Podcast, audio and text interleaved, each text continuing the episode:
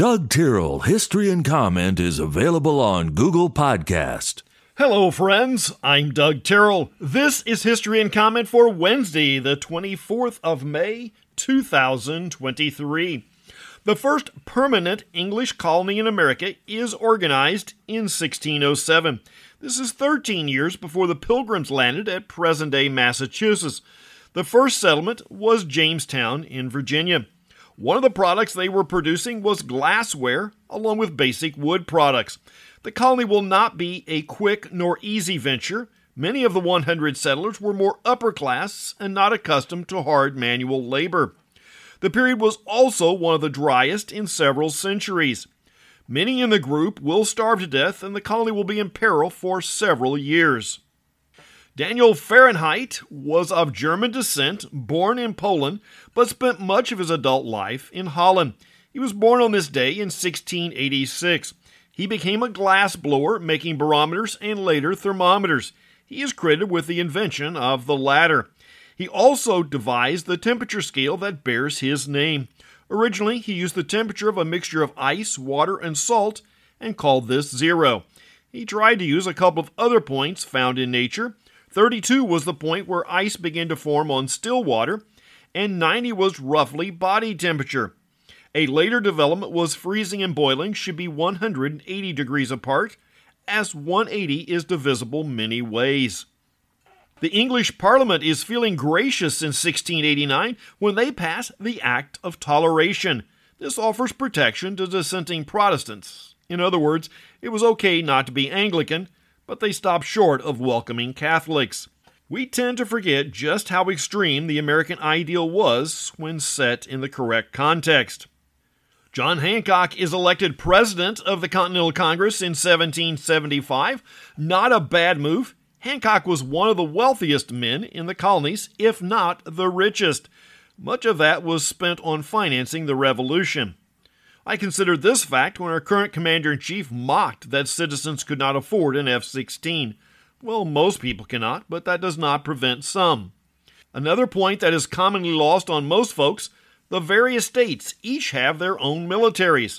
While they are part of the federal, in the event of a breakdown, they could quickly revert to a pure state control.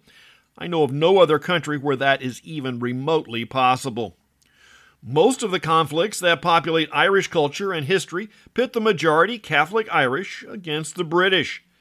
The 1798 rebellion was an exception. Recall there is a third minority player at the table the Ulster Scots. Presbyterians imported to act as a buffer between the Irish and British, but they were disliked by the other two. They were not native Irish, and they were not actually English. This, in a nutshell, is the issue that remains to this day in Northern Ireland. The 1798 rebellion was the Ulster Scots against the British. If you follow Irish rebellion songs, this conflict gives us the song Roddy McCorley.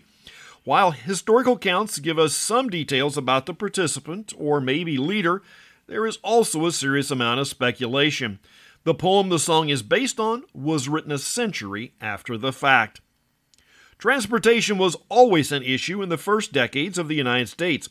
Lots of methods were tried to move people and goods across the land. In 1830, the first regular passenger rail service on the Baltimore and Ohio Railroad begins between Baltimore and Ellicott's Mill, a distance of about 10 miles. But this is a few years before the invention of the steam locomotive. The first passenger rail was pulled by horses. The rail just provided a smooth path. Samuel Morse sends the first telegraph message in 1844. Again, Baltimore plays a part. It was the receiving station with the sending station at the U.S. Capitol in Washington. Harry Reese was born in 1879. Reese was a hard worker, often holding more than a single job.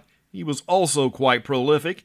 Married once, he had 16 children. He found that making chocolate based candies was a profitable business, at least if you tried long enough.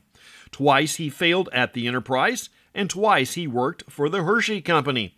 If that sounds odd, it was not a conflict. Hershey made chocolate, and Reese made things with that chocolate. Two of his earlier candies were quite close to the Mounds and Almond Joy bars, but he is known for the chocolate covered peanut butter cup. one he did not invent but perfected. The Brooklyn Bridge in New York City is opened in a ceremony in 1883. It's attended by U.S. President Chester Arthur and New York Governor and future two time President Grover Cleveland. The first night game in Major League Baseball is a home game for the Cincinnati Reds, with the visitors being the Philadelphia Phillies. The year is 1935, and the Reds win 2 to 1. Igor Sikorsky manages the first successful single rotor helicopter flight in 1940. There were many factors that had to come together to make this feat possible. Helicopters are amazingly complex from a mechanical perspective, and handling the controls is a feat of amazing dexterity. Singer and songwriter Bob Dylan is born Robert Allen Zimmerman on this day in 1941, making him 82 years old.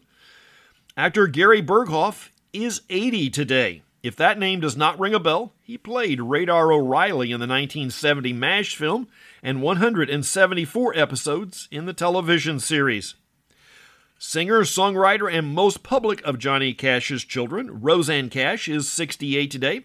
She has three sisters and a half brother, John Carter Cash.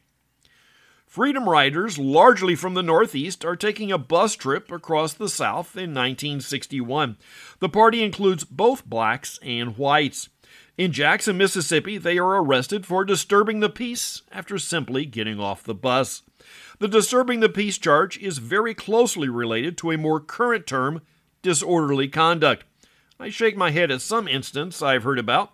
Some young adult gets mixed up with the law and ends up with a disorderly charge.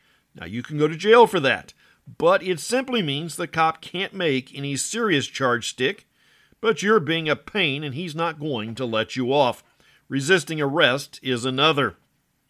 Usually, this plays out as the cop suspects an issue and detains the suspect for questioning. Instead of playing nicely with the cop, the person gets mouthy and generally unruly. Then a disorderly charge is brought up. Two choices here shut up or get a resisting charge added. Then, while sitting in jail for two minor charges, they rail against the cop. They did nothing wrong and are being unfairly held. To a degree, that is correct, but the benefit of the doubt goes to the cop. Egypt is not playing nicely with Israel again in 1967. They impose a blockade between Israel and the Red Sea. Recall that Israel has a port there on the tiny coast. 1987, in the later years of his career, 47 year old Al Unser Sr. wins the Indianapolis 500 for a record tying fourth time. Four men are convicted in 1994 for the bombing of the World Trade Center in New York City the year before. That's history and comment for the 24th day of May. I'm Doug Tyrrell. Now go do something worth remembering.